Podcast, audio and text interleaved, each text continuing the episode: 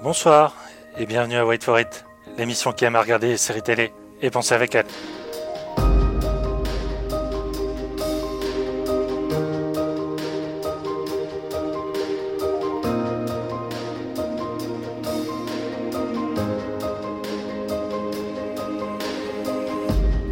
Au programme de cette émission, une sacrée news sur David Simon, nos premières impressions sur Mrs. America, nos critiques sur la cinquième saison de Better Call Saul, les recommandations personnelles avec The Plot Against America et quiz.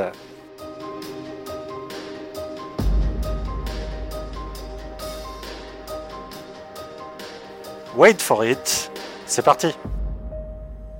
Bonsoir et bienvenue à Wait for it pour un nouveau épisode, nouvel épisode, hein, on va faire des, des belles liaisons ce soir, nouvel épisode spécial confinement, le cinquième. Salut Christophe, te rends-tu compte le cinquième déjà? Et ouais, ça, ça passe vite, hein. on, on finit par s'y s'y Eh, faire. Peu de choses, hein On est fatigué, comme ça s'entend. Euh, on est vraiment euh, du domaine de l'usure. Hein. Euh, c'est peut-être pour ça qu'on a pris un peu plus de temps là à l'enregistrement d'un d'un podcast parce que Entre le, ouais, entre le dernier épisode et celui-ci, ouais. oui, parce bah, déjà parce qu'on était euh, appelé sur d'autres fronts euh, professionnels. De rien, on a un magazine à faire tourner et euh, je parle même pas de toi, auteur, qui est en train de plancher sur un livre. Euh, mais euh, ouais, il y a eu besoin, je pense, un peu de faire un- une forme de break, mais et aussi parce qu'on n'arrivait pas à s'organiser pour pour trouver une date, enfin surtout de ma faute. Mais nous voilà, nous voilà parce qu'il y a encore pas mal de choses à, à regarder, à rattraper aussi. Christophe, je sais, tu, tu m'as, t'es un petit coquin. T'es un petit coquin. Pourquoi? Parce que avant qu'on passe euh, à, au- pardon, aux séries qu'on a qu'on a regardées comme Mrs America ou euh, euh, Better Call Saul, la cinquième saison. avant même, au moment où on faisait le petit clap d'enregistrement, tu, tu m'as dit Ah, t'as entendu la dernière Et c'est quoi la dernière? C'est quand même une sacrée nouvelle. David Simon serait donc en train de plancher sur une suite à The Wire. Que tu me l'as annoncé tel quel. C'est, ouais. Et Ouais. c'est- ça, c'est pas du petit lait comme, euh, comme information. Bah ouais, non, c'était, c'était assez inattendu en plus. Enfin, en Alors, cas, moi, où, quand, comment? J'avais eu aucun écho. Ou quand, comment, euh, bon, j'imagine que là, ils sont vraiment au stade de l'écriture. hein. Mhm. Surtout que, bah, euh, on, va en parler plus tard, mais euh, The Plot Against America vient de se finir. Donc, euh, Oui, oui. à mon avis, ils se sont lancés là-dessus il y a, C'est ça, c'est le temps. nouveau chanteur. Tout à fait. En tout cas, bah, c'est David Simon et Ed Burns qui, euh, qui seront encore aux manettes. Mhm. Le, tout le casting, a priori, sera là aussi. Et, D'accord. et ils ont Ah l'air c'est- d'avoir... Ouais. C'est vraiment une suite. C'est- Bah, c'est une suite et donc je pense qu'il y aura une ellipse, enfin en tout cas qu'il y aura la même ellipse que que- qu'il y a eu euh, entre la fin de la série et maintenant. Donc là, ça fait déjà 12 ans, je crois. Ouais, je crois qu'il y a quelques acteurs qui sont morts. Il Ouais, y en il y a a des chances, ouais. qui sont en prison. Parce que euh, il y a une partie du casting était constituée de Ouais. d'anciens délinquants. hein, et, Ouais, bah et, et je crois, euh, notamment cette euh, actrice géniale euh, qui jouait dans la quatrième, la, la fameuse euh, euh, assistante de Marlowe qui clouait les portes avec Oui. euh, la- son acolyte. Et ben elle, c'est une vraie, euh, c'est une vraie caïd. hein, Ouais. et euh, je crois qu'elle s'est retrouvée en prison. D'accord, ouais, bah, euh, bah, après, enfin, quand il dit tout le casting, je pense que Oui, la- surtout les, les, les, les principaux, en tout Oui, cas chez les ouais. flics. Enfin, apparemment, de ce qu'il disait, c'est que bah, il s'est passé plein de choses à Baltimore, et notamment des, des affaires de corruption bah, dans la police ou autre. Quelle surprise. Voilà. Donc, euh, j'ai l'impression qu'ils ont, ils ont de quoi raconter, quoi. Et, et, enfin, je suis- Ah bah. je- on est quand même hyper impatient de voir ça, je pense. hein. Bien sûr, et euh, effectivement, on va parler de, de- de David Simon euh, euh, plus tard, mais c'est- quand même quelqu'un qui, euh, effectivement, a réussi à, à créer des univers à partir du réel, très documentés, Mm. mais qui ont cette force de fascination, parce que c'est une série chorale, à pouvoir... enfin, ça, pourrait continuer tous les jours. Je pense que si The Wire était une série quotidienne, que, qui ne s'arrêterait pas. À la plus belle la vie. À la plus belle la vie. Eh ben, je ne m'ennuierai jamais à la regarder tellement il y a matière à euh, observer ce quotidien euh, d'un milieu euh, professionnel, social, culturel. C'est vrai que The Wire, même si David Simon a fait des super trucs comme Tremay, Generation Kill ou I Am Not a Hero, mm. The Wire conserve quand même ce statut tellement écrasant hein, en termes de, densité. Donc, Même si c'est vrai qu'il a. Enfin, moi, je suis rassuré. Enfin, je suis rassuré dans le sens où il, a fait que des bonnes choses après, malgré tout, même si ça n'atteint pas forcément le niveau de The Wire. Encore que Trémé, je trouve ça vraiment euh, tellement, beau. magnifique. Et euh, donc, ouais, enfin, je suis, je suis vraiment confiant de, de, ce qu'il peut faire avec, euh, avec cette nouvelle série, quoi. enfin, saison. Je sais pas si, hmm. on reprendra, si on reprendra une saison 6 ou ce sera un, peu un spin-off ou quoi, mais, hmm. mais en tout cas, ouais, c'est assez excitant. Quoi. Carrément, puis c'est bon. Là, tu, viens de m'ensoleiller euh, cette, euh, cette semaine un peu merdique, enfin cette période un peu merdique. Hein. Il en faut des bonnes nouvelles dans, ce, dans ces temps incertains. Et euh, bonsoir, ici Yann du futur. Si je me permets d'intervenir dans cette émission depuis le banc de montage du podcast, c'est pour vous annoncer que un petit erratum s'impose. En effet, le tweet dont parlait Christophe à propos de la prochaine série de David Simon a été démenti par la suite par David Simon lui-même qui euh, nous a appris qu'en fait une production sérielle était bien en cours chez lui, elle parlerait de Baltimore, mais il ne s'agissait en rien de The Wire ni de ses acteurs. Donc euh, toutes nos excuses pour cela, nous nous sommes fait avoir par l'actualité il n'empêche que nous sommes très excités à cette annonce. Merci beaucoup, on reprend le podcast. Ça me permet de rebondir sur, euh, sur le prochain sujet, c'est que Eric Rochant, donc le créateur des, euh, du Bureau des légendes, a lui aussi confirmé, donc c'était il y a une semaine et demie, il me semble, que ça y est, la, saison, la fin de saison et notamment les deux derniers épisodes avaient pu être livrés à temps à Canal+, et que du coup, euh, il n'y aurait pas de pause dans euh, bah, la diffusion des derniers épisodes. Et ça nous, ça nous permet d'embrayer sur le fait qu'on en avait parlé dans la précédente émission. On avait évoqué les quatre premiers, si je dis pas de bêtises. Entre... ouais, ouais. Oui, je crois que c'est ça. Deux, hein, je sais plus, ouais. non, il me semble que c'était 4, ouais. Et euh, du coup, on a pu un peu plus avancer. Mhm. le, le, les avis, enfin on était plutôt, on était plutôt euh, emballé hein, parce qu'on avait vu, même si euh, euh, moi je conservais quand même quelques réserves sur cette impression de surplace sur certains passages. Alors j'ai eu très très peur dans la foulée de l'émission à regarder l'épisode 5 que je trouve vraiment vraiment raté. Enfin, enfin c'est pas, c'est ce qui, en fait, l'épisode 5 moi m'ennuie le plus dans dans euh, le Bureau des légendes, c'est euh, euh, de la géopolitique juste pour la géopolitique. Et hmm. je trouve que là, vraiment, on, atteint, on atteignait un, niveau de soporifisme quand même assez problématique. Et heureusement, il y a eu le 6. Et là, je, je vous avoue, j'ai ma compagne qui regarde le 7 en ce moment même. J'ai dû l'abandonner. Je, je, trépine parce que ah, c'est bien. Non, mais c'est. Il y a... En fait, il y, a une... il y a une vraie progression. Il, y a... il, est... Il, est bon, Rochant, parce que tu te rends compte qu'il en a, il a vraiment joué euh, va piano, va sano. C'est-à-dire qu'il y, a cette ascension progressive, cette mise en place où on... qui peut laisser croire à une impression de calme, et en fait, pas du tout. Enfin, et en fait, ce n'est que préparer le terrain à une montée en puissance qui est. Euh, qui est folle. Enfin, vraiment, euh, la suite de la série et de la saison ose des choses. Tu sais, on, disait sur le ton de la blague, il n'y a pas un peu plus de cul que d'habitude. Et en fait, bah, en fait c'est carrément à l'état de concept. C'est-à-dire que chaque épisode comporte sa scène charnelle de voilà, de, de, de, sexe entre différents personnages et c'est absolument ça pourrait passer pour une espèce de de coquetterie un peu salace. Et pas du tout. J'adore cette idée qu'en fait les personnages se redéfinissent dans leurs relations corporelles et qu'ils puissent enfin laisser exprimer quelque chose là où leur métier leur interdit justement d'être eux-mêmes. Et, ouais, bah, ça, c'est. Il y a vraiment un truc à la à la, à la sex éducation quasiment, où, presque on commence un épisode sur une scène de sexe, oui, d'accord.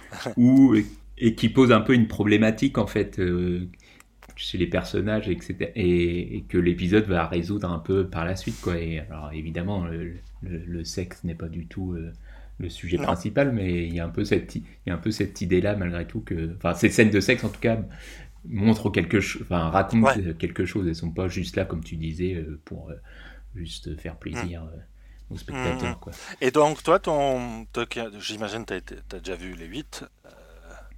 Bah, j'ai vu le 8 qui est, qui est, vraiment, qui est vraiment très très beau, bah, qui est dans la continuité et surtout qui marque presque déjà.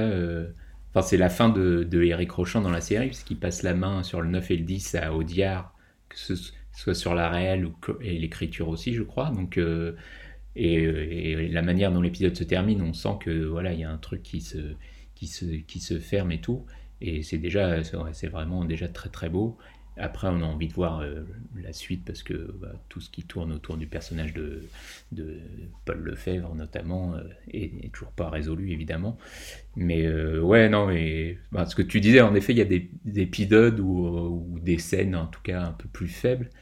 Mais à chaque fois qu'on croit qu'une storyline avec un personnage est un peu moins intéressante, trouve qu'il arrive toujours à le, à rattraper ou à faire en sorte qu'elle rebondisse avec d'autres histoires et que, et que tout prenne vraiment sens euh, sur la fin. Ouais, et je m'attendais pas à ce point, parce qu'en fait, la saison soit moins celle de Paul Lefebvre, même si bien sûr ça l'est, mais pour moi, c'est vraiment la saison d'Amalric. Euh, c'est. Bah oui, oui, complètement. Il y a notamment un épisode qui revient sur sa jeunesse, enfin ses premières armes, on va dire, en tant qu'espion.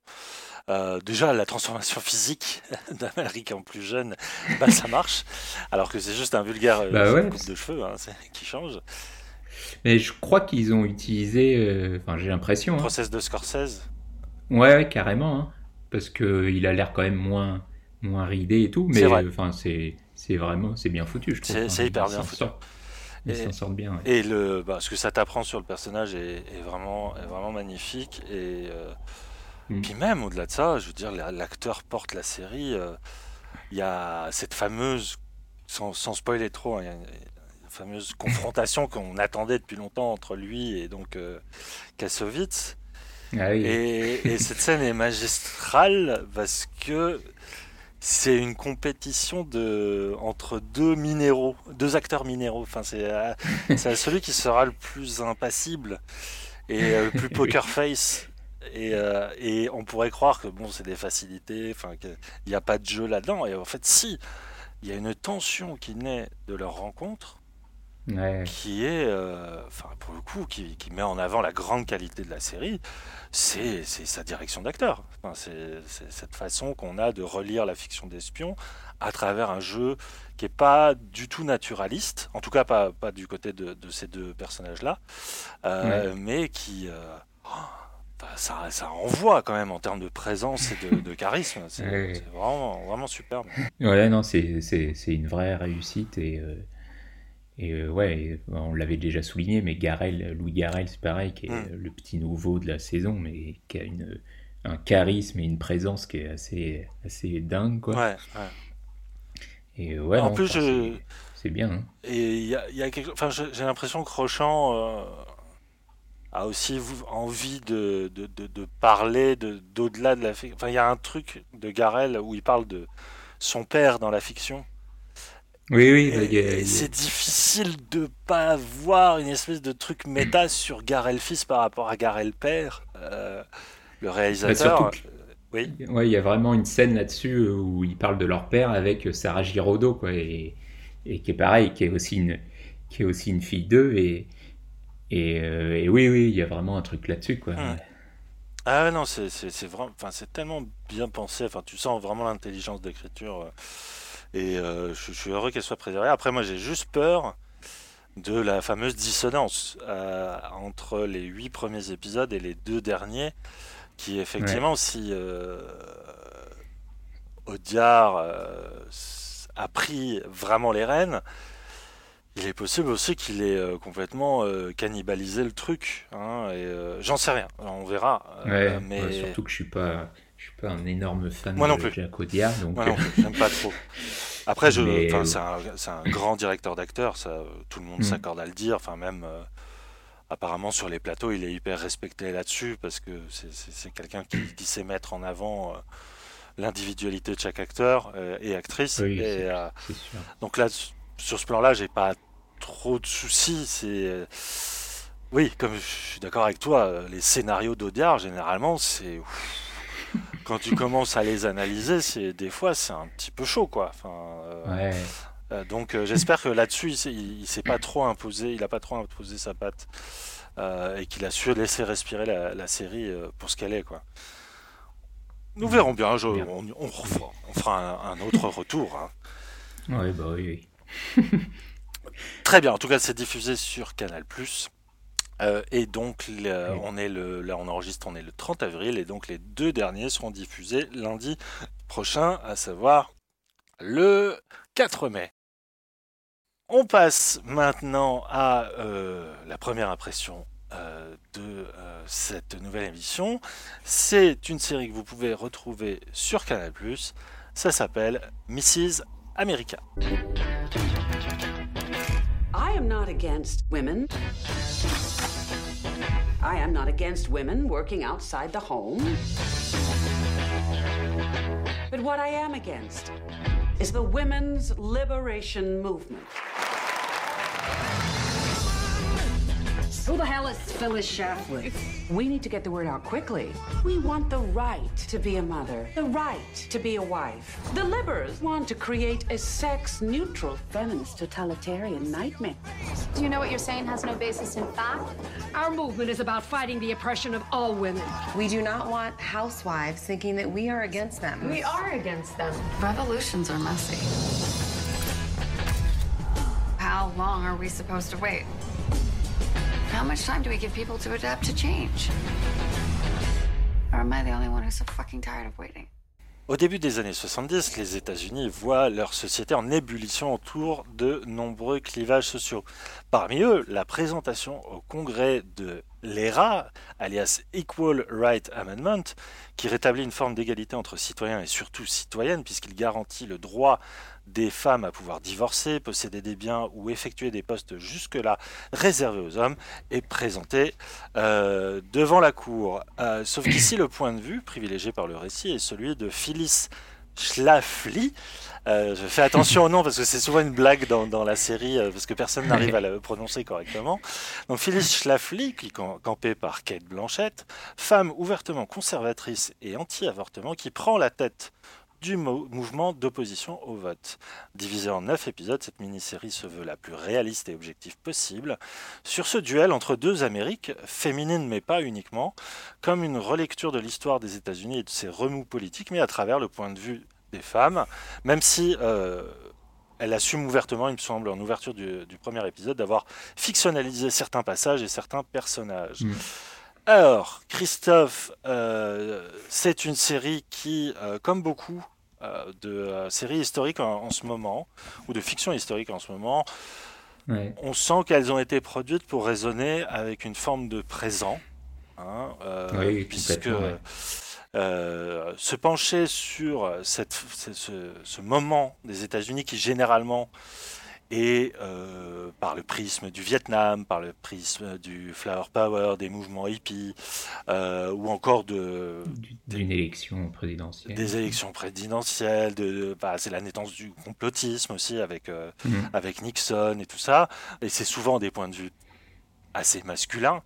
là, il y a cette idée, voilà, de, de se pencher sur ce moment hein, très charnière dans l'histoire des États-Unis mais pour questionner la féminité à ce moment-là, euh, en deux blocs, idéologiques et politiques qui s'opposent.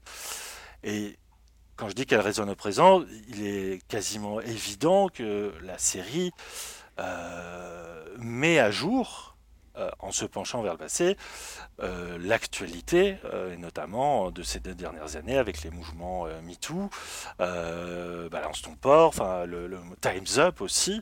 Sauf qu'il est mm. intéressant ici, c'est que même si le, mouvement féministe est dépeint dans, vraiment dans sa pas sa totalité, mais à travers une myriade de personnages historiques hein, des mouvements féministes. Ce qui est intéressant, c'est qu'ici, euh, parce que la star c'est Kate Blanchette et qu'elle n'est elle pas tous les plans, euh, loin de là, mais euh, mm. c'est quand même elle qui est mise en avant. C'est le point de vue finalement entre guillemets de l'ennemi qui prime. C'est ça qui rend la, chose intéressante. Oui, complètement. Ouais. Enfin, c'est un personnage qui est assez qui est détestable. Enfin, je crois que quand elle est morte il y a quelques années, le monde a même pas fait de rubrique nécrologique parce que c'est un personnage, ouais, c'est un personnage qui est, bah, qui est ouvertement raciste, etc. et que bah, que personne n'a envie de parler d'elle en fait quoi. Et, Mais c'est là où la série est, enfin, est intéressante et parce que bah, s'intéresse à ce genre de personnage quoi. Oui, oui, parce que l'idée, euh, qui, sous-tend, j'imagine, c'est que euh, dans une Amérique gouvernée par Trump, euh, l'idée de la fiction, là, c'est d'essayer de comprendre finalement, comme tu dis, le personnage détestable, conservateur euh, par excellence. on est très loin de Trump hein, pour autant, mais on est plus du côté de, voilà, de ce qui va arriver avec Ronald Reagan et tout ça, le retour en force de l'Amérique conservatrice. Euh, le personnage est quand même montré dans une espèce de, pas de bienveillance, mais d'objectivité. C'est-à-dire que cette, cette femme, femme politique, hein, euh, son combat, si j'ose dire, son idéologie est ramenée à une forme aussi de réalité domestique, euh, une forme de, croyance personnelle. Hein. C'est-à-dire c'était vraiment quelqu'un qui mmh semblait complètement euh, au-delà de, l'idée de représenter un parti politique, euh, elle, embrassait vraiment ces idées-là, euh, mais, sans penser à mal, parce que la série révèle aussi, c'est ça qui est intéressant, je trouve, c'est que ça va au-delà du personnage, c'est que ça révèle deux éducations très opposées sur bah, le, le, devenir femme, quoi. C'est que elle incarne cette idée de que la féminité dispose de ses propres euh, euh, facultés, capacités et tout ça qui n'appartiennent pas au monde des hommes et qu'elle a envie de préserver. C'est-à-dire l'idée de bah, tout ce qui est lié à, la maternité, au, à la foyer, au domestique. Hein, et mmh. elle se bat pour préserver ça parce que pour elle, c'est un privilège féminin. Hein. C'est ça qui est intéressant. C'est qu'elle croit, elle croit dur comme fer que euh, c'est une liberté que les États-Unis doivent préserver hein, euh, puisqu'elle représente une, selon elle, encore une fois, une très grande majorité de femmes américaines qui ne veulent pas accéder euh, au même euh, poste que les hommes. Elles veulent justement conserver cette originalité, si j'ose dire, hein, originalité sociale. Bah, il y a vraiment cette idée de conserver un précaré que je trouve finalement, bah, c'est assez fascinant à regarder cette série parce que ça va à l'encontre de tes idées, généralement, de tes idéaux. Enfin, je pense pas que ce soit une série qui s'adresse à tout le monde, mais plutôt à une cible assez euh, euh, démocrate, de gauche, voilà. Euh, mm. en tout cas, pro-émancipation féminine, ça, ça c'est clair et net. Mais je, la trouve maline dans sa façon justement d'essayer de comprendre l'autre bord, dans un premier bah, temps. Ouais, non mais c'est, enfin, c'est vraiment ça, c'est essayer de comprendre et tu parlais de Trump. Et en effet, on a l'impression que c'est une réaction à ça, où à la suite de l'élection de Trump, il y a vraiment eu euh, une interrogation où c'était comment les femmes ont pu euh, voter pour, ce, pour Trump après les déclarations horribles qu'il avait pu faire à l'encontre des femmes. Euh, on ne va pas les reciter. Mais, mais vraiment, il y avait eu cette question-là, et du coup, là, la, série se, dit, se pose cette question comment est-ce qu'une femme comme ça a pu interdire bah, la signature de, de, ce, hmm. de, ce, de cet amendement, qui est d'ailleurs qui avait été écrit en 1920, qui a jamais été adopté. Hmm, hmm. et qui devait être voté donc en 72 au Congrès et il fallait que je crois que c'est 38 États le, ratifient. Hmm. Et bah, Phyllis Schlafly a réussi à, arrêter ça. Schlafly. Je me permets de te reprendre parce que c'est vrai, c'est très important pour elle. et, et d'ailleurs, l'amendement le, a toujours pas été signé. Hein et on est en 2020. Ouais, c'est fou. Hein. et je crois je crois qu'il a été euh, signé, enfin en janvier là de cette année. Le dernier État a signé, mais apparemment, je crois que ça a été euh, signé un peu trop tard. Du coup, bah, euh, enfin, ils sont en train de faire un peu marche en arrière. Et des, ah, bah, des États qui avaient voté pour sont en train de changer leur vote. Enfin, du coup, c'est encore un bordel ah, et bah, on ne sait toujours pas si ce sera ratifié, quoi. Du coup, oui, euh, bah, effectivement, là, ça devient quasiment évident pourquoi cette série existe. Parce que bah, oui, je pense que oui, c'est suite à ces, ces mouvements-là que, euh, euh, que, que, FX, donc, qui est la chaîne qui, produit et diffuse la série à la base, nous on l'a, on, l'a sur Canal Plus en, en 9 épisodes, se soit emparé de ce sujet-là parce qu'il fait actualité. Et, Sans doute, ce qui était intéressant aussi, c'est que sa créatrice, qui s'appelle Davy Waller, qui est, euh, pas, qui est pas américaine, c'est une scénariste et productrice euh, canadienne à la base, mais qui a commencé à travailler très tôt euh, aux États-Unis. Elle a travaillé notamment sur Desperate Housewives, sur Mad Men, sur Halt and Catch Fire. Enfin, tu sens une continuité quand même. Euh, qui, bah, Mad Men, on le, sent vachement, je trouve. Ah oui, oui, complètement, mais même bah, aussi. dans, ce, dans, ce, côté historique et qui fait écho. ouais, ouais. Mais Desperate aussi, quoi. Je veux dire, l'idée de la femme au foyer et tout. Bien sûr, oui. Et euh, Alten Catchfire, j'imagine, c'est autour du, du, personnage, enfin des deux personnages euh, de, de, développeuse et productrice euh, dans ce fameux studio de développement. Enfin, il y a, pour moi, c'est Mrs. America, qui est donc sa création à elle pure. Elle ne, fait que, mm. elle ne fait que scénariser, hein.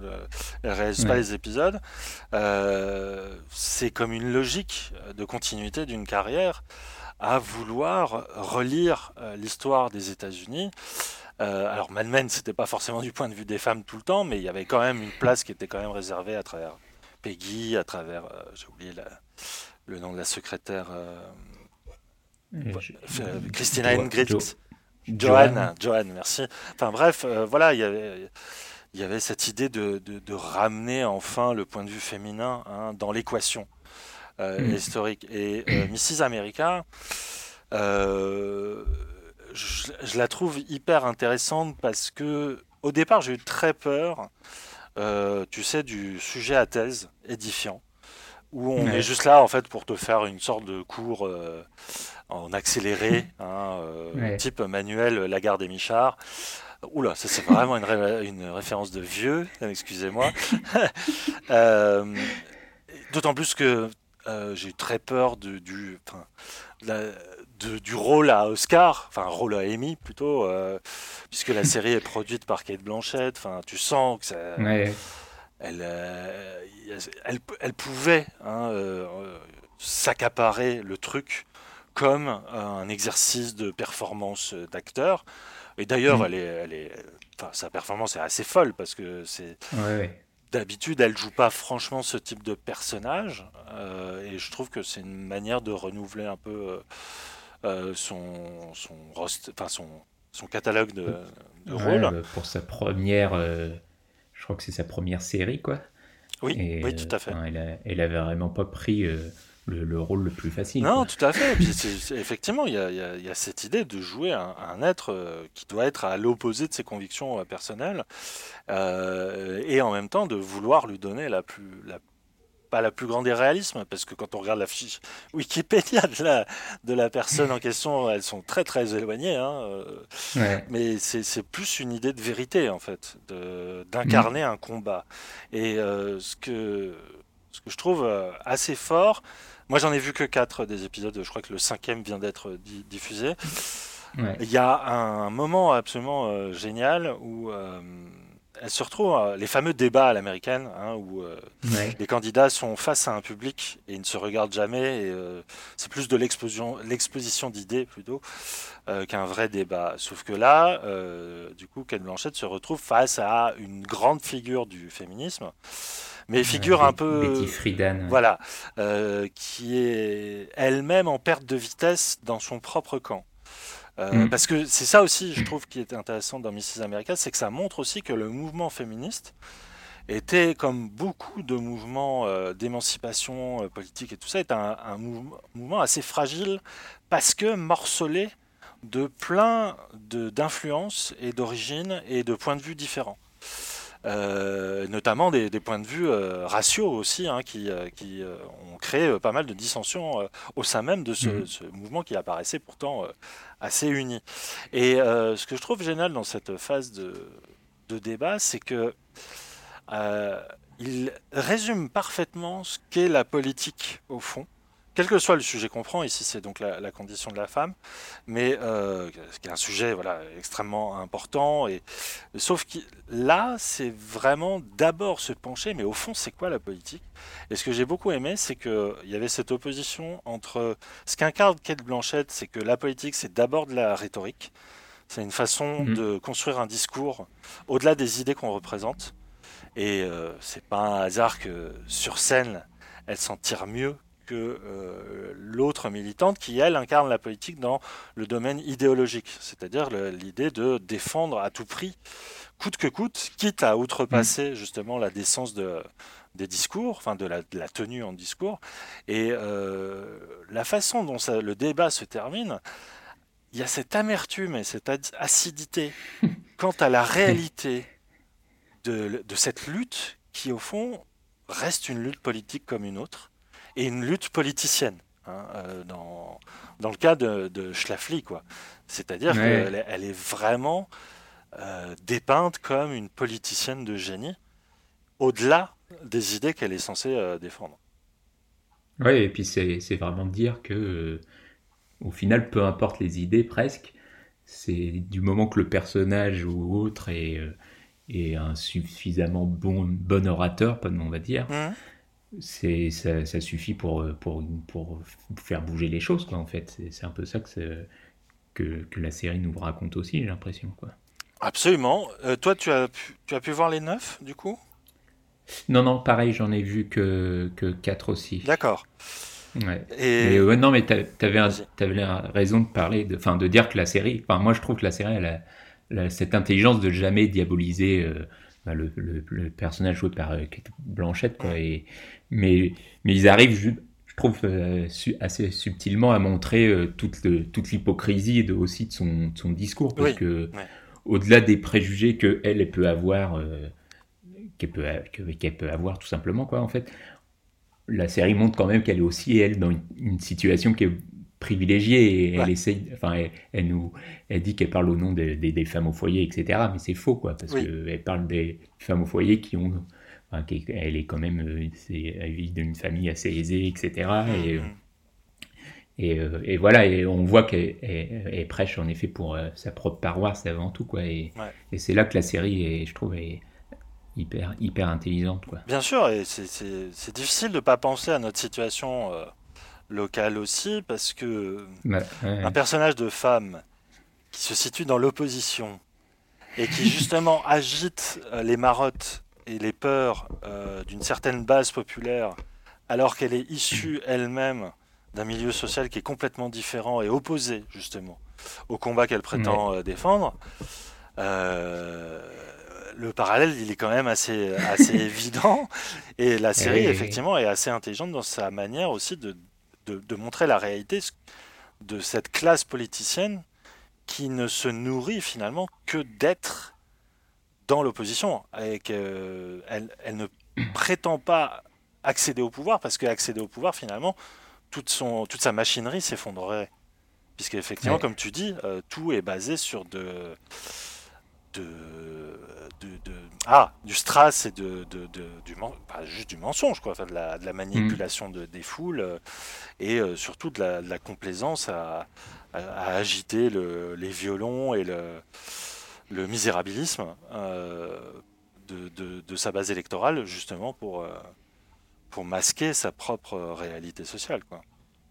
Ouais, ouais puis c'est, c'est vraiment un personnage qui a compris euh, tous les rouages politiques, en effet, comme tu disais. Quoi, et, parce que même quand ils sont face à d'autres femmes au foyer qui sont encore plus hardcore dans leurs idées que elles, et comprennent tout de suite que non, c'est pas sur ce terrain-là qu'il faut aller et qu'il faut essayer de, de concilier un peu tout le monde et machin. Et, enfin, et, et, enfin, et, on, et, on, voit bien toute la, la, la perfidie, j'ai envie de dire, quoi, pour qu'elle qu arrive à ses fins, quoi, en finale. Quoi. Ouais, tout à fait. Euh, oui, oui, tu parles de, de, la galerie des personnages. C'est vrai que la, la, série, quand même, comporte un casting de fou furieux. Hein, Il y a Rose Byrne, il y a ouais, Rose Byrne, euh, qui joue donc euh, la, la, pardon, qui joue la tête de la nouvelle tête de file du mouvement féministe. Ouais, Gloria, Gloria Steinem. Steinem, ouais, tout à fait. Ouais. J'étais ravi aussi de voir Aduba, qui est la, qui est la fameuse Crazy Eyes ouais. dans Orange Is the New Black. qui est bah, c'est ça, je, je, me réjouis vraiment de la voir dans un autre mm. rôle parce que je pensais qu'elle allait pas pouvoir jouer d'autre chose que ça parce qu'elle collait tellement bien au personnage, enfin, mm. c'était fou quoi. Enfin, et puis l'engagement, ouais. j'imagine, à, à, à, devenir un personnage, ça doit quand même laisser des traces dans ta psychologie. et en fait, elle est, enfin, elle est, elle est caméléon, elle est vraiment euh, incroyable ah oui. d'adaptation. Il m'a fallu, il m'a fallu euh, ouais, la mmh. moitié de l'épisode avant de la, perruque, la reconnaître. oui, c'est vrai. Non, mais on retrouve aussi Elizabeth Banks. Tu, tu voulais. Euh, aussi... Ouais, il y a Margot Martindale aussi, euh, qu'on avait vu dans euh, The Americans. Oui, oui, oui bien sûr.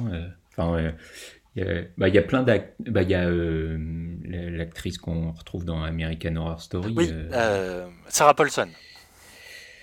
Sarah Paulson, voilà. Enfin, il y a plein d'actrices et d'acteurs de, de, bah, de, chez FX, je trouve. Oui, oui bien sûr. On, est, on est en terrain. Il y a, bah, le, on parlait de.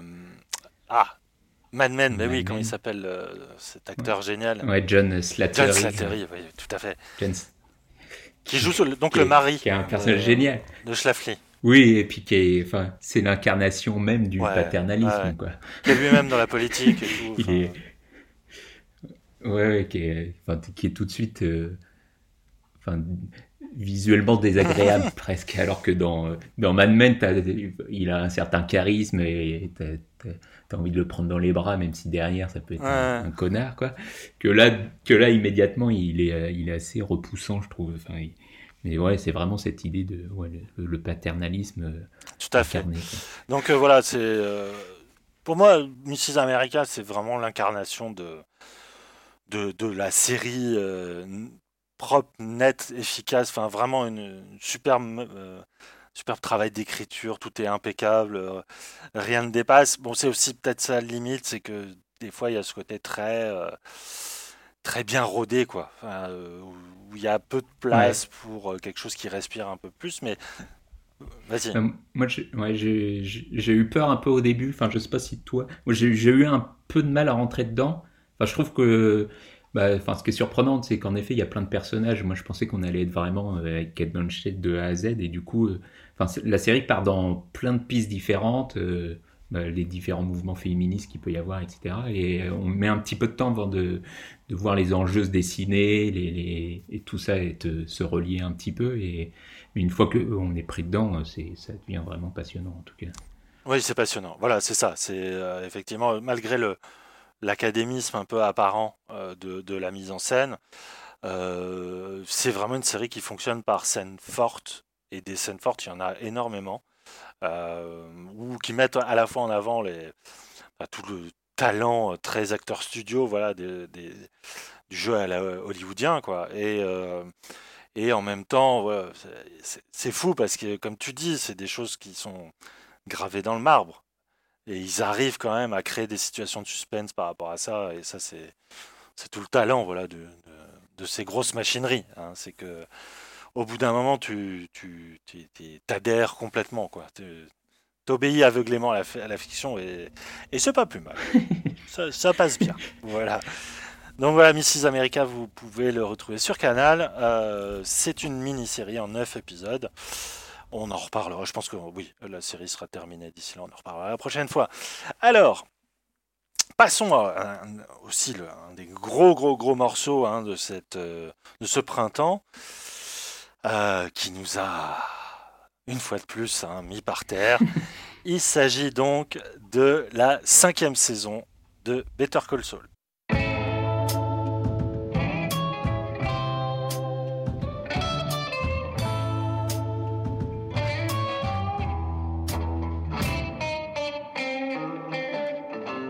Dédié à Saul Goodman, l'avocat véreux de Breaking Bad, Better Call Saul revient sur son passé, celui de Jimmy McGill, juriste à la petite semaine, génie de la combine et de l'escroquerie bien troussée. La saison 4 nous laissait sur la victoire de Jimmy à retrouver son droit à pratiquer le droit et sa décision définitive de changer de nom pour l'alias Saul Goodman. Cette cinquième saison reprend quelques temps plus tard, alors que Jimmy, euh, pardon, Saul, tente de monter un nouveau business euh, juridique, qu'il tente aussi de maintenir à flot sa relation amoureuse avec Kim, hein, son ancienne collègue, qui incarne une, une espèce de bonne conscience, hein, une sorte de Jiminy Cricket de euh, Saul Goodman, mais on suit aussi hein, toujours le déploiement de l'Empire de Gustavo Fring, aidé du fameux Mike, l'inoubliable Mike Hermantraut, tout de prix dans les raids de la guerre larvée, euh, nouvelle guerre hein, avec Lalo Salamanca, donc un caïd qui aimerait bien s'emparer des reines du cartel. Euh, à juste titre, Christophe Better Call Saul a obtenu euh, ses galons de grandes, voire très grandes séries télé. Selon beaucoup, dont moi, elle a même surpassé hein, depuis longtemps son modèle premier, euh, Breaking Bad, parce qu'elle a su non seulement euh, garder cette constance propre à Vince Gilligan, son créateur, qui est donc euh, une méthode axée sur des, bah, déjà de grands comédiens, des dialogues extrêmement ciselés et surtout une mise en scène très sophistiquée, faite de, de scènes purement contemplatives et d'explosions de violence un peu inattendues.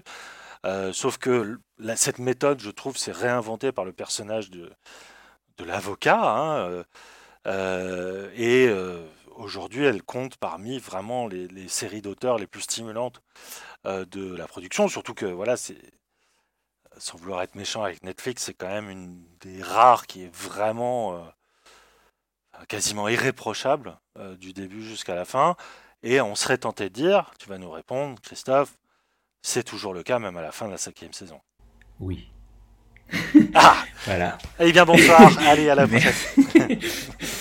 non, mais euh, oui, non, mais tu l'as dit. Moi, déjà, euh, déjà la saison dernière, euh, j'avais fini la saison. Je m'étais dit, bon, ça y est, c'est définitif, je préfère Better Call Saul à Breaking Bad.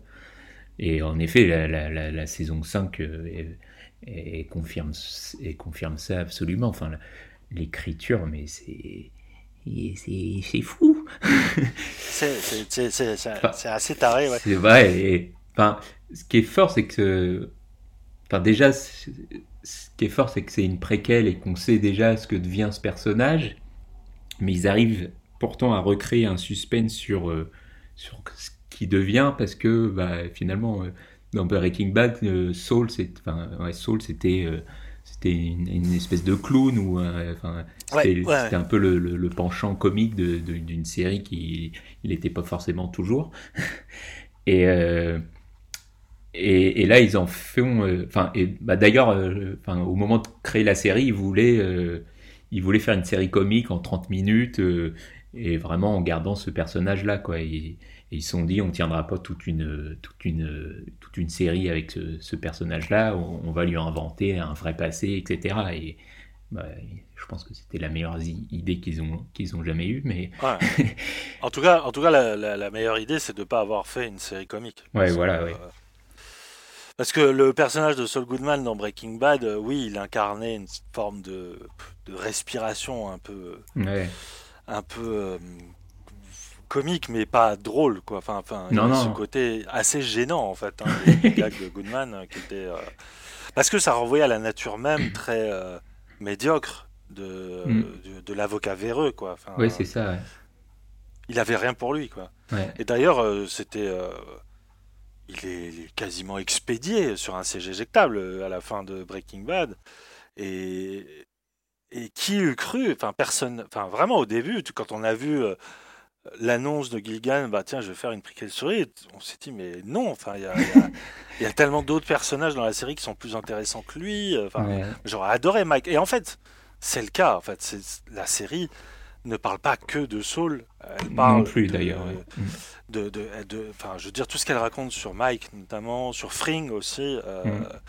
euh, et notamment, j'aime beaucoup cette idée qu'avant d'être le parrain du cartel, c'était vraiment le, le vilain petit canard. euh, et, et que sa lutte d'accession au pouvoir, c'était d'abord une lutte d'acceptation euh, purement ethnique, en fait. Mm. Et ça, c'est, euh, c'était pas du tout sous-entendu dans Breaking Bad. En tout cas, moi, je l'avais pas vu comme ça. Et Ouais. j'adore la façon que Gilligan a de relire le background de sa série. Enfin, y a... Ouais, bah non, mais tu l'as dit avec Mike et on, on voyait déjà dans Breaking Bad, enfin c'était c'était le- le- le- le- l'homme de main, mais qu'on pouvait trouver sympathique ou en tout cas on sentait qu'il y avait extrêmement charismatique. ouais. il y avait encore une once d'humanité chez lui, quoi. En, en tout cas dans sa relation avec Jesse notamment. Et, euh, et là, il va encore plus loin et, et on comprend comment il en est venu à, à accepter ça, en fait, cette condition. Et, enfin, et les manières dont là, ça rebondit avec la- ce qui se passe en fin de saison 4 où il est obligé de de- de- d'éliminer euh, un, un- un ouvrier allemand qui était venu faire des travaux pour euh, construire le futur euh, Bah, le fameux, ouais, Le fameux labo. ouais. le futur labo ouais, de Breaking Bad. Et, et ça, ça le, enfin, ça, le, ça le terrasse complètement. Et la manière dont Fringe arrive à le ramener dans son camp une nouvelle fois, c'est, c'est hyper fort. Quoi. Ouais.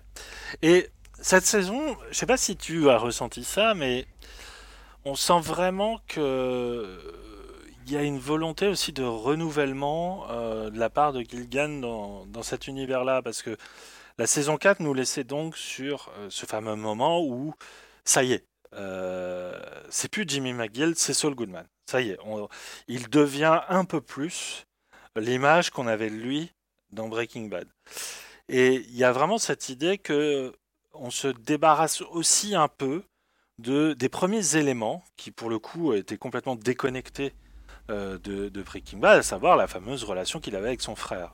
Ouais. Euh, chose qui ici aujourd'hui semble résolue, même si ça revient sous, sous une certaine forme, euh, et que du coup on va vers une, un autre horizon, puisque j'imagine Gilligan va bien, enfin je sais pas si euh, il a dit en combien de saisons il voulait terminer. Euh, la Euh, prochaine, c'est la dernière. Bon, alors voilà. il y aura que- 13 épisodes. Donc, euh, il y a un moment où euh, il faut faire avancer les choses. Et il y avait il y avait tellement de choses magnifiques, mais laissées en suspens dans les trois, quatre premières saisons, que on sent qu'ici, il a besoin de progressivement rejoindre l'aiguillage Ouais. de Breaking Bad. Et ce qui est génial, c'est que cette impression te laisse quand même l'impression. Ah putain, il prend encore son temps, hein, le salaud. Hein, parce que c'est, il y a Bah quand oui, même parce que cette quand tu, idée de- quand tu vas du premier au dixième, il s'est pas passé. Enfin, il se passe plein de choses, mais, mais oui, mais malgré tout, oui, ça donne l'impression qu'il que ça n'a pas évolué tant que ça, et en même temps, c'est tellement subtil aussi, euh, parce que tout est vraiment sur la psychologie des, des personnages et, et la manière dont chacun influe sur l'autre, quoi. Enfin, et, et en particulier la relation entre Saul et, et Kim. Ouais, qui est, qui est- qui est- est là euh, est porté à un degré de, de maturité. De... Enfin, c'est d'une beauté à chaque fois les moments entre deux. euh. Ouais, et puis ce personnage est, pour le coup, qui est complètement inédit et euh, enfin, Breaking Bad, c'est un, Mm. un personnage euh, admirable et, euh, et, pour le- et avec lequel il y a un vrai suspense parce qu'on ne sait pas du Bah tout oui. ce qui devient d'elle. Moi, j'avais des, enfin pas des certitudes, mais j'avais quelques théories. Et finalement, il a tout cassé avec les deux Ouais, sont- derniers se épisodes. vérifient pas. Ouais, bah oui. ouais. Et euh, du coup, euh, ouais, non, c'est. Mais juste un truc, on... enfin, on parle de, de Gilligan tout le temps et euh, il... Enfin, il faut limite citer, enfin, il faut pas oublier de citer euh, Peter Gould, je crois, Mhm. et qui est Oui, euh, et le quasiment, co-créateur, ouais. Qui est quasiment. euh, Ouais, la deuxième moitié. hein. presque Ouais, plus- ouais. Ouais, et, mais- et même sur, je crois que sur cette saison 5 et la 4, c'est quasiment lui qui est plus euh, showrunner, quoi. Et enfin, c'était un petit peu mis en retrait. Et euh, il a dit qu'il revenait, je crois, plus dans la writer's room pour la saison 6, quoi. Mais, enfin, disons que, voilà, c'est aussi une série de Peter Gould et, et il fait un boulot énorme. Tu as raison de le, le rappeler. euh, concernant Kim, en plus, euh, même si effectivement il y a cette grande zone d'ombre qui, je pense, soit va finir de manière. euh, ça va être tragique, euh, pas forcément en termes de. ça implique pas forcément la, mort, mais il, va avoir, je pense, quelque chose de tragique dans la vision romantique euh, de, de, de, la enfin, du personnage de Goodman. Et je serais pas étonné que s'il se transforme dans cette espèce de d'histrion insupportable euh, dans euh, enfin le personnage hein, insupportable euh, et insupporte donc Walter Walter pardon. Je serais pas étonné que en fait le point de bascule ça va être Kim. C'est que ce qui va se passer avec elle va le transformer du tout au tout. Parce que c'est quand même incroyable incroyable que et c'est la grande force aussi de l'acteur euh, ah ah, Bob Dunkirk, pardon, de, de, de savoir entièrement réinterpréter un rôle sous une lumière qu'on ne, on ne soupçonnait pas. Et je vais citer quelqu'un, tu tu t'y attends pas à mon avis, mais sache que j'ai écouté dernièrement euh, rediffusion d'une émission sur France Inter, euh, je crois que c'était l'émission de Decon, euh, Pop Pop Pop, euh, où ils avaient invité Benoît Poulvorde. Et Benoît Poulvorde, dans ses euh, séries de chevet, il avait cité Better Call Saul. Alors déjà, j'étais assez étonné. Et il a brillamment, magnifiquement euh, résumé la, la série. Et c'est là où tu te dis que Poulvorde est quand même tellement plus intelligent que ce qu'il laisse entendre. Euh, parce qu'il y a, je pense, une identification euh, clown tragique très très forte entre les deux. Oui, bah oui. Euh, la grande puissance de Better Call Saul, c'est la puissance d'un rachat. C'est-à-dire que euh, vous avez d'une part une série qui vous a fait croire que Saul Goodman était un irrécupérable salaud, et vous en avez une deuxième qui fait tout pour justement récupérer ce salaud et le ramener à, euh, une fragilité, une vulnérabilité, une médiocrité aussi. C'est pas, pas nié dans la série. C'est-à-dire que le personnage est, aussi montré comme un menteur euh, acharné, compulsif. Quoi. Enfin, il a un truc très maladif de rapport à la vérité. Quoi. Mais ce qui est euh, absolument sublime et, et- et je pense que la, la révélation, enfin le, le moment de bascule va être d'une violence absolue parce que cette saison-là est aussi, une fois de plus, pour lui donner une épaisseur humaine et euh, une compassion supplémentaire sur. euh, Putain, mais c'est un mec tellement attachant, en fait, dans, Ouais, bah dans ouais, son combat pour exister. Euh, parce qu'en fait, ouais, c'est un, c'est un combinard, c'est un, un mec qui fait des. euh, c'est un mytho, c'est un mytho professionnel. Euh, en fait, tu te rends compte qu'il fait ça juste pour exister. Il a, il a pas d'autre moyen de s'exprimer. Et euh, il y a notamment un épisode, je crois que c'est toi qui sur Twitter l'avais comparé le fameux Pine Barrens de l'épisode dans la neige des Sopranos. Sauf que là, ça se passe dans le désert et évidemment, il y a un écho où tout d'un coup on change de décor et c'est c'est juste une, une rando un peu dangereuse dans un dans un décor et légèrement dangereuse et légèrement traumatisante pour lui. Et euh, enfin, ce que la série raconte du personnage à ce moment-là, c'est poignant. Et justement, là, là-dessus, je sais pas comment il. Enfin. Parce que malgré tout, ça, enfin, ce- ce- ce- cette séquence, enfin, en tout cas, cette journée euh, improbable, euh, elle, le- elle le traumatise un petit peu quand même. Et euh, enfin, on se demande comment est-ce qu'il peut continuer à aller dans la voie qui est celle qu'il a adoptée dans Breaking Bad Mm. après cet événement-là. quoi. ouais, ouais. Ah oui, oui, mais non, mais clairement. enfin, surtout qu'il. Enfin, on n'a pas envie de dire qu'il a envie de se ranger, quoi, mais, euh, mais tu sens qu'il a un peu envie de se calmer sur ces trucs-là et ses relations avec le cartel, etc. Et, euh, et ouais, enfin, il y a vraiment cette interrogation comment, comment il continue. Moi, je pense que c'est c'est- c'est- c'est- c'est la Et- question, de- encore une fois, du tragique. C'est-à-dire, je pense que le personnage est aussi Ouais. euh, le jouet d'un destin euh, qui, même si maintenant, effectivement, il, il aspire à quelque chose de plus tranquille et de plus moral, euh, c'est trop tard. Je veux dire, la mécanique, elle est en place. Je veux dire, euh, Ouais, ouais. Mais je me demande si c'est pas qui précipiter va ça. Mhm. le, re- le, renvoyer parce que enfin la fin de saison montre qu'il y a presque une inversion des rôles qui se fait ou en tout cas il y a une, influence de, de Saul sur Kim qui devient euh, plus, euh, plus grave, entre guillemets, de ce que ce qu'on pensait. Et, lui, et lui est le premier surpris aussi, quoi. Ouais, non, mais c'est vrai, tu as, raison. C'est aussi la, la puissance de, de, de, traiter ce couple de, de ce point de vue-là. C'est comment, finalement, chacun change au contact de l'autre. C'est-à-dire qu'elle, elle a vraiment, elle a toujours incarné cette euh, vision très euh, droite de la justice. C'est-à-dire que, enfin, c'est incarner le droit, mais du point de vue de la justice. C'est-à-dire que quand elle travaille, elle le fait avec une certaine forme d'éthique. Bah ouais, ouais. Et en même temps, on les a, ouais, on les montre. Enfin, depuis toujours, eux deux, enfin, ils sont connus comme ça, en faisant des petites combines à la con dans un resto et machin. Et, et on sent qu'il y a toujours ce truc-là qui, le, bah, qui les pousse à toujours aller trop loin. Et elle a essayé de s'en écarter. Lui, et en, enfin, en plus, c'est presque elle qui venue le rechercher parfois sur, bah, sur ses, ses, ses, missions avec euh, Messa là, euh, où c'est elle qui vient vers lui pour essayer de trouver des combines et, qui, se, qui se met une balle dans le pied elle-même, hein, presque. Enfin, en même temps, tu sens qu'elle a envie de ça aussi. Enfin, c'est ouais, hyper complexe, quoi. Mais tu as, raison de parler de, de, de clown triste, quoi, parce que bah, la manière dont il s'habille déjà, euh, Saul, euh, il est toujours plein de couleurs. Sa bagnole aussi, un, peu trop grand, sa bagnole. Il y a une scène où, quand il commence à être vraiment Saul Goodman, justement, il est sous une tente. Euh, c'est vraiment le, le, chapiteau du cirque, quoi. Où il vend ses, téléphones. Ses, téléphones avec des bons de réduction pour son. Mais ouais, non, enfin, c'est. Quelle série, quoi. Quelle série, Quelle série oui, c'est ça, c'est que.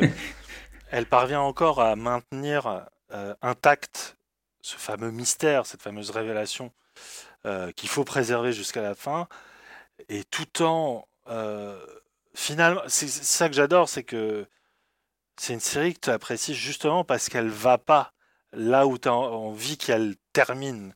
C'est une série qui, a, qui, a, qui montre un besoin de prendre son temps pour montrer d'autres choses, pour les magnifier, pour les sublimer. Et enfin, je veux dire, euh, c'est bon, il n'y a pas de. Comment dire C'est pas quelque chose de propre à Better Call Saul d'être une série très bien réalisée, très bien écrite, très bien jouée, qui sait être drôle et, et, dépressive en même temps. Mais je pense que le, caractère unique de Better Call Saul, c'est le fêter.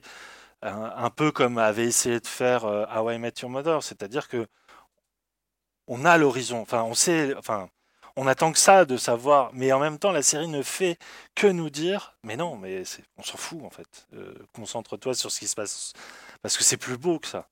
Alors je vais pas repartir dans le fameux la destination, le chemin, tout ça, mais euh, il y a quand même, il, y a, il, y a, il y a quand même quelque chose de cet ordre. Oui, non, clairement. Et bah, bon, Breaking Bad le faisait déjà un petit peu. Hein, c'est vrai.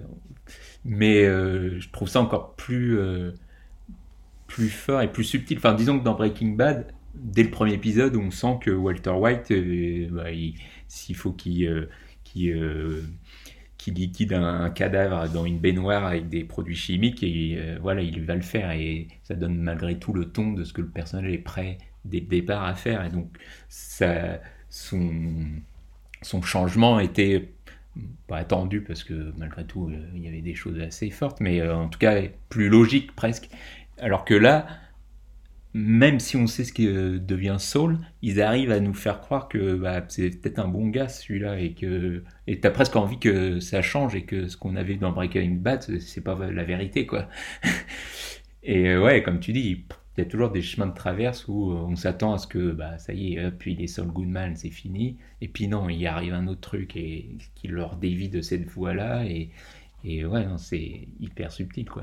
Et puis non, et, enfin, l'écriture, il y a toujours, toujours ce moment où on voit un personnage faire quelque chose et on comprend pas ce qui se passe. On est toujours dans une position, euh, une espèce de suspense qu'est-ce qui va se passer. Et puis d'un coup, tout se met en place et et ça révèle tout le, génie de l'écriture, quoi. Et puis qui amène à des scènes d'une tension incroyable. Enfin, l'avant-dernier, l'épisode 9, euh, la confrontation euh, Lalo, Saul et Kim, enfin, c'est un sommet de télé euh, que j'ai rarement j'ai rarement, enfin, t'es rarement cramponné comme ça à ton canapé, quoi. Et là, pour le coup, t'as peur pour les personnages et tout, quoi. Enfin.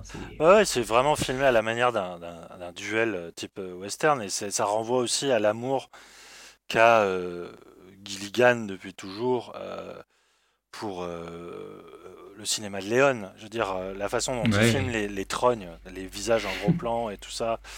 Euh, souvent des, des, acteurs avec des gueules quoi. Enfin, y a, oui, même je veux dire, Mike, le décor. Ouais, le décor et tout ça, mais tous les gens du cartel. Enfin, euh, ouais. puis, puis, voilà, c'est que l'acteur il a été cherché pour Mike et quand même, il, il, il, a un visage quand même très particulier avec ses oreilles mm. euh, en, en, pointe et tout et Et, et, la façon dont il, il s'apesantit justement sur ces moments de, de tension, d'attente, de, comme si c'était des, des, duels à l'arme, euh, ouais, c'est sublime. Enfin, y a... Ouais. En ce moment, c'est difficile de trouver des séries qui arrivent à aussi bien poser euh, une mise en scène très cinématographique euh, qui se base sur l'attente et la contemplation, euh, comme celle-là. Enfin, je veux dire, il y a une façon de, de, de, de déjouer tous les codes euh, de la fiction télévisée, comme tu dis. De, de, à chaque fois interloquer le spectateur à se dire mais attends mais pourquoi il me montre ça? Qu'est-ce que ça a à voir et tout?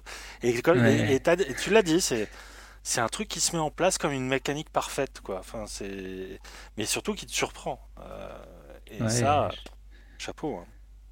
ouais. s'il y a peut-être eu Fargo je trouve qu'il s'en rapprochait le plus euh, En, dans- en termes d'écriture, de, de mise en scène aussi oui. Et, ouais. Mm. même si je trouve que Fargo bah, la troisième saison était vraiment très loin d'être euh, bonne ouais. Mais euh, voilà, c'est quand même rare, voilà, des, cinéastes qui se placent dans le sillage de, de Chris Carter, de David Lynch, euh, dans juste cette façon de savoir enregistrer la scène présente, euh, Ouais. la scène de, au présent, pardon. Rien que pour ça, c'est très très très précieux, quoi. Et Better Call Mm. Même si moi je, bon, on va on va arrêter là, mais j'étais quand même un peu chiffonné par la fin. Euh, on va pas. Bon, j'aurais dû euh, replacer une énorme balise spoiler parce que là, on vous a quand même pas mal. euh, on a pas mal été dans le détail. Mais bon, sans dire ce qui se passe à la fin, la, la fin, moi, Mm. m'a quand même laissé un petit peu sur un. truc de. là- parce que la saison 4 se terminait de façon tellement magistrale. Là. Là, c'est très Bah, moi, je- impressionnant. Parce que c'est une scène J'aurais presque mais- inversé les deux scènes en fait. Ouais, ouais. Mettre celle avec Lalo et celle entre Kim et Saul Ah euh, oui, oui. pour sûr. finir quoi. Mm, mm, Enfin, surtout avec le plan où elle fait euh, piou piou piou euh, mm. qui, qui était un écho direct à la fin de la saison 4 quoi. Mais, Mais, bon, euh, oui, oui, oui, je, je vois ce que tu veux dire, mais ouais. mais, ça reste quand même, voilà, ça reste Oui. ce que vous pouvez voir de mieux en ce moment. Donc c'est sur Netflix. À la base, c'est produit et diffusé sur AMC aux États-Unis. Chez nous, c'est Netflix. Ouais. En 10 épisodes, ça s'est terminé donc à euh, bon, la semaine dernière, euh, autour du 20 avril. Et c'est plus que recommandé. Du coup, en parlant de recommander, on va terminer cette émission avec nos recommandations personnelles. Allez, je vais commencer parce que tu, tu joues d'un certain suspense. Tu m'as dit, oh là là, ça va être chef-d'œuvre ma recommandation. Euh, du coup, j'ai- Tu vas être déçu. j'ai dit, ah bah tu me le dis pas. Euh, tu me le gardes la surprise, comme ça je le découvre en même temps que tout le monde. Euh, moi je voulais. euh, C'était une série qu'on, à la base, on devait peut-être traiter en- à deux en termes de débat. euh, Mm. Enfin, même si je pense qu'on est, on est plutôt d'accord, mais n'hésite surtout pas à, à intervenir. Donc c'est une série qui est diffusée sur OCS, Made in HBO, mini-série en six épisodes, qui s'appelle The Plot Against America. Euh, qui est donc signé de l'extraordinaire euh, David Simon et en même temps je me dis que maintenant David Simon c'est plus une marque de fabrique qu'un- qu'une personne parce qu'à mon avis il doit avoir une société de production qui est enfin, il, il gère quand même euh, il, bosse quand même cet homme et je pense que voilà il y a, bah. Enfin, il y a quand même eu The Deuce qui s'est terminé cette année. Et il a eu Bah, le temps de faire ça dans la foulée. À mon Ouais, avis. À mon avis, il doit, enfin, il doit avoir monté une boîte, enfin, une compagnie. euh, Enfin, lui reste euh, showrunner, euh, maître de la writers room, comme tu dis. Mais Bah, et, et ces séries on portent quand même vachement sa marque à chaque fois. Quoi. bien sûr, bien sûr. Mais Bon, il, est, il est avec Ed Burns aussi qui est Voilà. là pour. euh, oui, c'est vrai. C'est un duo. T'as raison. ouais. Donc euh, là, on est très très loin, euh, en apparence, de euh, ces univers premiers, puisque The Plot Against America est l'adaptation d'un roman de Philip Ross qui s'appelle Le complot contre l'Amérique, qui est voilà, considéré comme un classique de la littérature américaine moderne le livre est une uchronie, enfin le scénario aussi. Euh, euh, c'est très simple, c'est un peu la manière du maître du haut château. Euh, de Philippe Cadic, mais de manière beaucoup plus réaliste. C'est le tournant de l'histoire arriverait à l'aube des années 40. Aux États-Unis, l'élection américaine oppose Roosevelt, donc qui aurait été, qui est, a été, pardon, le, le président élu et qui a donc euh, pousser les États-Unis à s'engager euh, dans la guerre contre euh, l'Allemagne nazie et donc la libération de l'Europe, eh bien, au final, Roosevelt serait battu par Charles Lindbergh, donc le fameux aviateur hein, qui a traversé l'Atlantique, aviateur qui donc se reconvertit dans une carrière politique et qui se présente comme son opposant avec un, discours assez clair. C'est l'Amérique ne doit pas se mêler des affaires européennes et euh, doit au contraire euh, prospérer de son côté, quitte, quitte, quitte à euh, être un petit peu complaisant dans sa relation avec l'Allemagne nazie. Donc ça c'est le, l'intrigue de départ, c'est que le tournant de l'histoire est là, l'histoire n'est plus la même, il n'y aura pas de fin de Seconde Guerre mondiale, en tout cas du côté des États-Unis. Euh, Roosevelt est battu aux élections et c'est Lindbergh qui dirige. Et du coup, la société américaine en est transfigurée. Et le point de vue du roman et de la série, c'est euh, le point de vue d'une famille juive. Euh, j'ai oublié la ville, c'est pas New York. Philadelphie, non?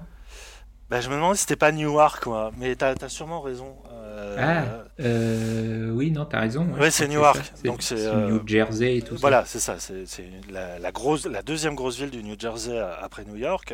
C'est notamment la ville des Sopranos. on embrasse le point de vue. alors, c'est toujours une série assez chorale qui rebondit d'un personnage à l'autre. Sauf qu'ici, c'est quand même assez limité. on va dire qu'il y aura deux ou trois personnages centraux. Euh, et notamment un père de famille euh, qui euh, voit d'un très très mauvais œil l'arrivée de Limberg au pouvoir parce qu'il pressent que du coup, ce que les juifs européens subissent pardon, à cause du régime nazi, eh bien, les, juifs américains vont subir la même chose. Hein. En tout cas, il va, étant donné que les, Juifs ont toujours été ostracisés dans l'histoire, c'est son discours, hein, euh, c'est aussi une réalité de l'histoire, c'est vrai. Euh, euh, le, fait est que les États-Unis soient apparus à un moment comme une terre d'accueil, une terre de renouveau pour, pour ces communautés-là, ben, c'est complètement remis en cause par justement l'arrivée de Lindbergh au pouvoir, puisque il y a derrière cette arrivée au pouvoir l'émergence d'une autre figure politique, qui est un rabbin, qui est joué par euh, John Turturro, qui lui prône justement la, conciliation avec ce bord politique et surtout la notion d'assimilation des juifs dans la, société américaine, c'est-à-dire le fait de se décommunautariser et de se conformer, se standardiser euh, au mode de vie américain. Et euh, la série est passionnante là-dessus, puisqu'elle résonne dans une forme d'absolu qui est complètement fantasmé, fictif, mais elle ne fait au fond que mettre à jour et mettre à nu la réalité même du communautarisme aux États-Unis. Euh, sauf que ici, c'est du point de vue de euh, justement cette société juive qui est de plus en plus ghettoisée euh, euh, en Amérique. Et il y a cette façon, encore une fois, je pense que c'est pas un hasard, de relire le présent hein, à travers cette fiction passée. Puisque évidemment, l'Amérique n'a jamais été aussi fragilisée dans sa question des identités, dans sa question de la xénophobie, dans la question de tout simplement de la méfiance envers l'autre.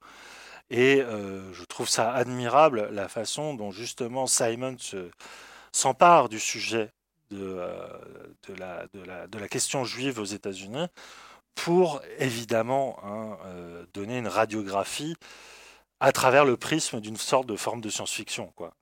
C'est il y a toujours cet art d'être dans le vrai, d'être dans le documentaire. Bah, c'est un journaliste de base, donc euh, il a enfin, journaliste reporter à l'américaine, donc il y a vraiment cette, cette euh, quête omnubilée de la vérité, hein, de, du détail, qui fait vraiment la vérité d'une euh, d'une société. Et au final, The Plot Against America, même si c'est plus ramassé, c'est plus romanesque, finalement, rentre de plein fouet dans la, dans la tradition des œuvres de David Simon, à savoir filmer l'Amérique comme un gigantesque bordel, enfin une gigantesque mosaïque, mais qui est un bordel, mais en même temps qui est à la fois un, bordel qui leur est propre, qui est unique au monde et qui est sublime parce que c'est c'est la convergence et la cohabitation de plein de cultures qui sont millénaires, qui sont ancestrales, et en même temps que c'est aussi ça qui, qui crée des problématiques au quotidien. Et euh, je trouve ça génial. Enfin, il n'y a, que lui qui arrive à filmer avec un degré d'horizontalité parfaite toutes les couches et les strates de cette société-là. Et ça, euh, je. Au début, j'ai eu un peu de mal, je t'avoue, à rentrer dedans. Euh, et c'est le fameux moment où Lindbergh est élu, et quand tu vois la peur s'installer dans la communauté, et tu fais. Là, là tout d'un coup, là, t'es capté, t'es captivé par le truc. Et euh, la série en devient vraiment géniale. et puis il y va. Enfin, c'est il y a beau avoir que six épisodes, il va petit à petit sur euh, bah, la, la, montée de, la, peur qui s'installe petit à petit chez cette famille et, euh, chez, et, chez la, et dans la communauté juive qui commence à, craindre pour, euh, pour leur vie complètement. Ouais, et puis regardez ça avec un point de vue. pas peut-être pas que européen mais de, de juste de, de, de, moderne quoi de, gens qui savent ce qui s'est passé de l'horreur de la Shoah et tout ça euh, ce qui est absolument, euh, c'est presque de l'ordre de l'insoutenable de voir parfois euh, la façon dont la société américaine progressivement change et voit le, triomphe du nazisme comme quelque chose de très lointain, tu vois, de ça nous concerne pas, c'est pas chez nous. ici on est bien, ici on, voilà, on est à l'américaine, c'est la liberté tout ça. Et ils se rendent pas compte à quel point la société devient fascisante comme euh, elle a pu l'être en, Europe, enfin dans les pays occupés. Et euh, il y a notamment tout un truc avec euh, le fils qui s'engage dans une sorte de camp de jeunesse qui rappelle quand même pas mal ce que pouvaient être les, les jeunesses hitlériennes. Et, et c'est hallucinant parce que tout le spectateur en fait est à la position de ce père de famille qui se dit mais, pourquoi personne ne comprend? Enfin, Je veux dire, ils sont tous aveugles. Et ça, c'est de l'ordre de, la, tension psychologique qui est, qui, est, vraiment très très forte. Ouais, bah, même euh, tout ce qui est lié avec le, rabbin, quoi, parce que et qui est pour lui et qui est encore plus, euh, on se dit, bah, il est encore plus concerné que les autres et euh, et non, il, enfin, il voit vraiment dans Lindbergh au début juste quelqu'un qui veut pas faire la guerre et pour eux, ne pas faire la guerre, c'est la bonne chose, quoi. Et mais, mais ce que ça veut dire avec euh, l'Allemagne nazie, ça veut dire aussi peut-être, et, enfin, et finalement c'est ce qui s'avère être le cas, enfin, ne pas faire la guerre à l'Allemagne nazie, c'est cautionner quelque part ce qu'ils ce qu'ils font. Et ça, il veut pas le, il veut pas le comprendre ou le voir en tout cas. Et, mais c'est assez fascinant de voir la manière dont, pareil, lui redescend aussi de, de, de, du piédestal, enfin la manière dont Lindbergh descend du piédestal sur lequel le rabbin l'a mis et euh, ah oui, notamment la, fameuse. Il y a une séquence de, dîner un peu mondain où ils sont invités à la Maison Blanche et, il y a cette violence de, se rendre compte que Lindbergh est quand même un petit peu antisémite. Euh, il veut surtout pas se laisser photographier avec euh, un rabbin. Et là, as... Et, le plus violent, c'est qu'effectivement, le personnage de, campé par Turturro, qui est génial, hein, vraiment, vraiment super, super acteur, et dans le déni le plus total, même par rapport à ça. Ouais, ouais c'est vraiment euh, à la toute, toute fin qu'il finit par comprendre que faut c'est trop tard. Ce personnage. Quoi. Ouais. En tout cas, voilà, c'est euh, c'est une œuvre extrêmement dense. J'ai pas lu le bouquin, donc je et puis tant mieux parce que non plus. Ouais. On s'en fout, c'est tant mieux si c'est pas fidèle. Ou, enfin, les deux œuvres existent chacune de leur côté et euh, c'est ça qui importe. Mais enfin, voilà, je, j'ai pas l'impression que la série est très mise en avant. Peut-être qu'elle est sortie au mauvais moment, j'en sais rien, mais euh, c'est, enfin, ça reste quand même. Euh, J'ai envie de dire que c'est le le, le le, putain, je trouve pas mon mot, mais euh, enfin toutes les séries de David Simon, c'est pareil quoi. À chaque fois, on en parle pas tant que ça. Hein. The Wire, c'était la même chose. Oui, à l'époque, ouais. est-ce que, est-ce que quand il va faire enfin cette suite, est-ce que là il y aura du monde derrière et qu'il y aura un vrai, un vrai engouement quoi? Mais à chaque fois, euh, T'as raison. Ouais. Euh, The Deuce, qui est, qui est une série, alors, qui, a- qui a- qui est peut-être pas aussi forte euh, sur certains points. Mais The. Deuce s'est terminé euh, là magnifiquement. Enfin, la, la conclusion de The Deuce est Ouais. magistrale. Et personne, y compris nous, je, me mets dans la, dans la faute, ouais, on en a parlé, alors que c'était vraiment, c'est vraiment superbe, quoi. Enfin, euh, ouais, et je me souviens qu'à I'm Not a Hero, j'avais mis beaucoup de temps à m'y mettre parce que personne ne mettait en avant. Putain, mais la claque que je me suis pris euh, à la conclusion de cette série, qui est aussi magnifique. Enfin, ouais. Tout le travail de David Simon, c'est quand même un travail d'utilité publique. Enfin, ces séries, Ouais. elles doivent être enseignées, elles doivent être euh, montrées dans les écoles.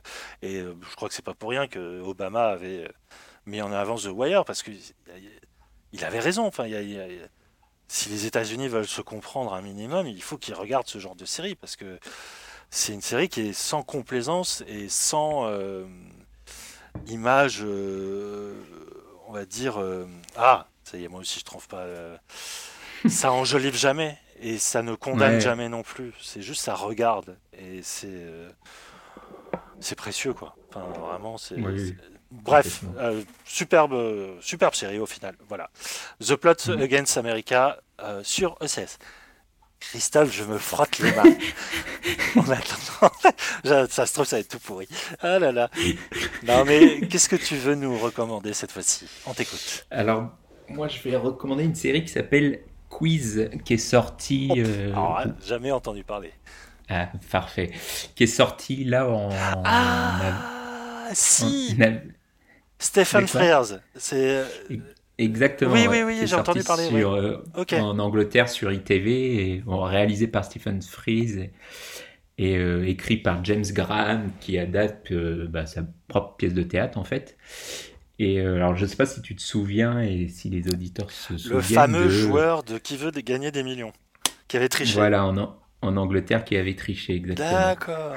Ah, je savais pas. Oui, d'accord.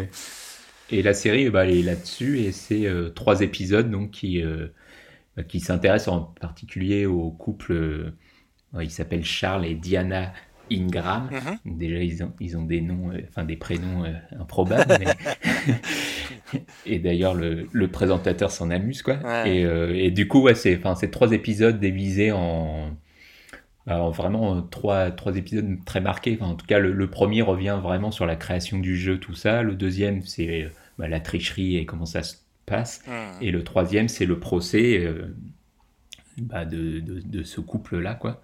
Plus un autre qui était euh, le, le, Le complice, ouais. tousseur, Dans le, ouais, le dans le, tousseur dans le de la public. salle. Mm. Voilà, ouais. Et, euh, et, et la série est vraiment très bien. Alors, en termes de mise en scène, c'est vraiment pas euh, du tout remarquable. Après, malgré la présence de Stephen Frears, mais bon, moi, j'ai jamais trouvé que Stephen Frears était Oui, c'est pas un grand réalisateur, c'est vrai. voilà. Mais c'est pas très grave parce que enfin c'est vraiment sur euh, bah, la manière dont il raconte ça. Enfin, bah, déjà euh, la série te rappelle à quel point ce jeu télévisé c'était quand même un truc euh, assez euh, assez dingue je trouve. Ouais. Enfin en termes de suspense et de même de mise en scène, il y avait un truc vraiment incroyable. Enfin la, la première fois que c'est sorti, euh, avant que ça devienne un truc euh, complètement euh, Attention, ridiculisé, mais ne va pas dire Ouais. du mal de Jean-Pierre Foucault. hein. Personne à cette antenne n'a le droit. Je, je le dis. Mais euh, enfin ouais, euh, du coup on revient vraiment sur la création de, bah, du, du show, comment ils ont fait ça, etc. Et, euh, et on retrouve voilà le, le- le frisson qu'on pouvait avoir quand un candidat avait à Mmh, choisir ouais, entre ouais. répondre à la question ou garder ses, ses dizaines de milliers d'euros. Ouais. À, ce, à ce titre, au casting, la, la seule star, c'est Michael Sheen. Donc, Bah non, alors Ah euh, il y en a plein. Ouais, bah, bah, lui, il joue le présentateur, j'imagine. Lui joue le présentateur, Michael Sheen. Ouais. Euh, celui qui joue euh, Charlie Ingram, donc le, le- le mec qui gagne le million en trichant, euh, c'est le gendre dans Succession. Ah oui, Matthew McFadden. Oui, oui, oui, oui. Exactement, Oui. Ah voilà. oui, il est Et génial, sa cet acteur. femme. Ah ouais. Ça, f- ouais, bah, puis il porte vraiment ce, bah, ce côté un peu. Enfin, le couple est vraiment montré comme des, des. Enfin, à la fois, ils font un truc qui est assez fort parce qu'ils arrivent. Enfin, avant, avant que lui. Moi, je savais pas euh, avant de voir l'émission, mais. euh, la, la série, pardon. Mm. Mais euh, avant que lui arrive sur le plateau, elle a, déjà participé à l'émission et ils trouvent une combine pour se faire inviter et ils, construisent une, bah, le, petit, le petit boîtier que tu dois, parce que je sais pas si tu te souviens, avant d'être choisi, ils prennent un candidat du public et il doit être qui doit répondre rapidement à des questions que tu dois mettre dans l'ordre A, B, C, D, machin et ils construisent, ils reconstruisent le boîtier chez eux pour s'entraîner en fait et tout. Et enfin, d'un côté ils sont montrés comme, euh, enfin, ils se démerdent pour euh, pour essayer de, de, de, tricher et en même temps ils sont mauvais comme tout parce que quand tu les vois, enfin quand tu vois comment ils, ils mettent le truc en place, enfin c'est, t'as l'impression que c'est hyper évident de bah, la manière, enfin, qu'ils, un côté bien, faire, euh, bien qu'ils allaient, qu'ils allaient se faire griller quoi. Et, mais oui, et donc la, enfin, sa femme, qui c'est la sœur de, de Fleabag en fait. Ah, ok. Et euh, tu as aussi euh, bah, as des acteurs de catastrophe, de Peaky Blinders. Euh, il y a Ailing B qui fait une apparition, dont on avait parlé dans la série This, Way Up. Et, et non, et c'est assez fascinant de voir bah, comment ils ont mis au point leur truc. Et ce qui est fort, c'est que bah, la série, d'un côté, elle, on, sent qu'elle dramatise un peu ou elle fictionnise un peu le truc parce que, enfin, elle est presque du côté de ces tricheurs-là, ou en tout cas, il y a un côté euh, à la fois fasciné et un peu presque attendri, quoi. C'est, presque le génie de la triche et en même temps euh, complètement nul une fois qu'il, faut, euh, qu'il faut faire quelque chose. Et, la série est très forte, c'est que dans le troisième épisode, bah, tu as le procès. Où on connaît tous euh, ce qui va, l'issue du procès, et pourtant ils arrivent à te mettre le doute en fait, à te dire ah mais est-ce qu'ils ont vraiment triché? Et euh, c'est vraiment très très fort la manière dont ils arrivent à, à, t'instiller un doute. Et, euh, et voilà, c'est pas, pas une grande série, hein, mais ça se regarde hyper vite. Et, et voilà, et si, si tu as, si as aimé, si vous avez aimé le, qui veut gagner des millions, tu as l'air d'être un fan de Jean-Pierre Foucault. Ah oui. bah, je ne suis pas fan de qui veut gagner des millions, je suis, fan de Jean-Pierre depuis toujours. J'adore ça. je ne sais pas pourquoi, je ne m'explique pas. Tu sais, on a des kings hein, un peu Et lui en fait partie. Oui, bah oui. Je, je, ne, je ne peux que l'assumer, je ne pourrais même pas le théoriser. Mais c'est comme ça, c'est euh, épidermique, on touche pas à Jean-Pierre. Il n'y a pas besoin d'explication. Euh, donc, ça s'appelle Quiz, c'est en trois épisodes. C'est britannique, euh, diffusé sur ITV, il me semble. En Angleterre et AMC aux États-Unis. Et on espère on espère que ça sortira bientôt en France. Bah, AMC, généralement, c'est qui qui diffuse Ouais, c'est un peu tout le monde, AMC. Ça peut être hein. Netflix ou. ou... Amazon, hein Ou Amazon, ouais, mm. ah ouais, ouais, c'est pas interdit que ça arrive un jour mm. chez nous. Très bien. Eh bien, du coup, on a terminé, euh, mon cher Christophe.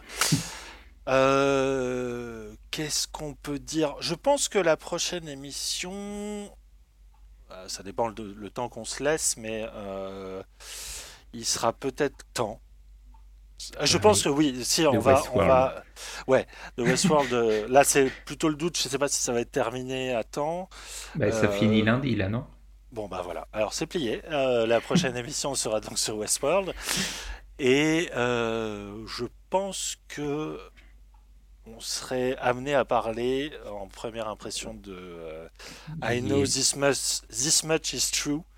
Ah. Euh, la, nouvelle série de Derek France, donc le, réalisateur de The Place Beyond the Pines, euh, avec Marc Ruffalo qui est dans un double emploi puisqu'il joue lui-même et son jumeau, euh, qui, je pense, je pense peut, faire parler, peut faire parler d'elle. donc voilà, à peu près au programme. Tu penses à autre chose peut-être? Ouais, non, je pensais à The Eddie la série et de... bien sûr. Damien, ah oui, Damien Chazelle. Oui, bah oui, Chazelle, bien sûr. C'est vrai, c'est aussi l'autre gros, euh, grosse actualité euh, Netflix, mais il y a aussi, euh, je crois que c'est le 1er mai, il y a la nouvelle série de Ryan Murphy aussi sur Netflix. Ah oui, Hollywood, qui a l'air intéressante. Encore, oui. mais là, je crois que c'est plus ramassé. Hein. Je crois que c'est limite un one shot. et apparemment, c'est Bon, ça vient d'un fan de Ryan Murphy, donc c'est pas objectif, mais apparemment c'est magnifique. Euh, on, en, peut, on verra, on, fera notre petite tambouille. En tout cas, Christophe. Dire encore. Ouais. Oui, oh là là. puis, euh, étant donné que pour l'instant, on n'est pas, on n'est toujours pas sorti de chez nous. euh, bon, oui, on va refaire une. Je pense qu'on va refaire une émission confinée. Ouais. Comme d'habitude, Christophe, tu as été grand et je te remercie. Moins grand que toi, mais merci. Oh là là, oh là là, on se fait des papouilles, c'est magnifique. En tout cas, merci à vous de nous avoir écoutés. On est euh, dispo sur le site de ZQSD, en streaming et en podcast. On revient très vite vous parler de séries télé. D'ici là, prenez soin de vous, restez chez vous et à bientôt. Bonne soirée. Merci. Ciao.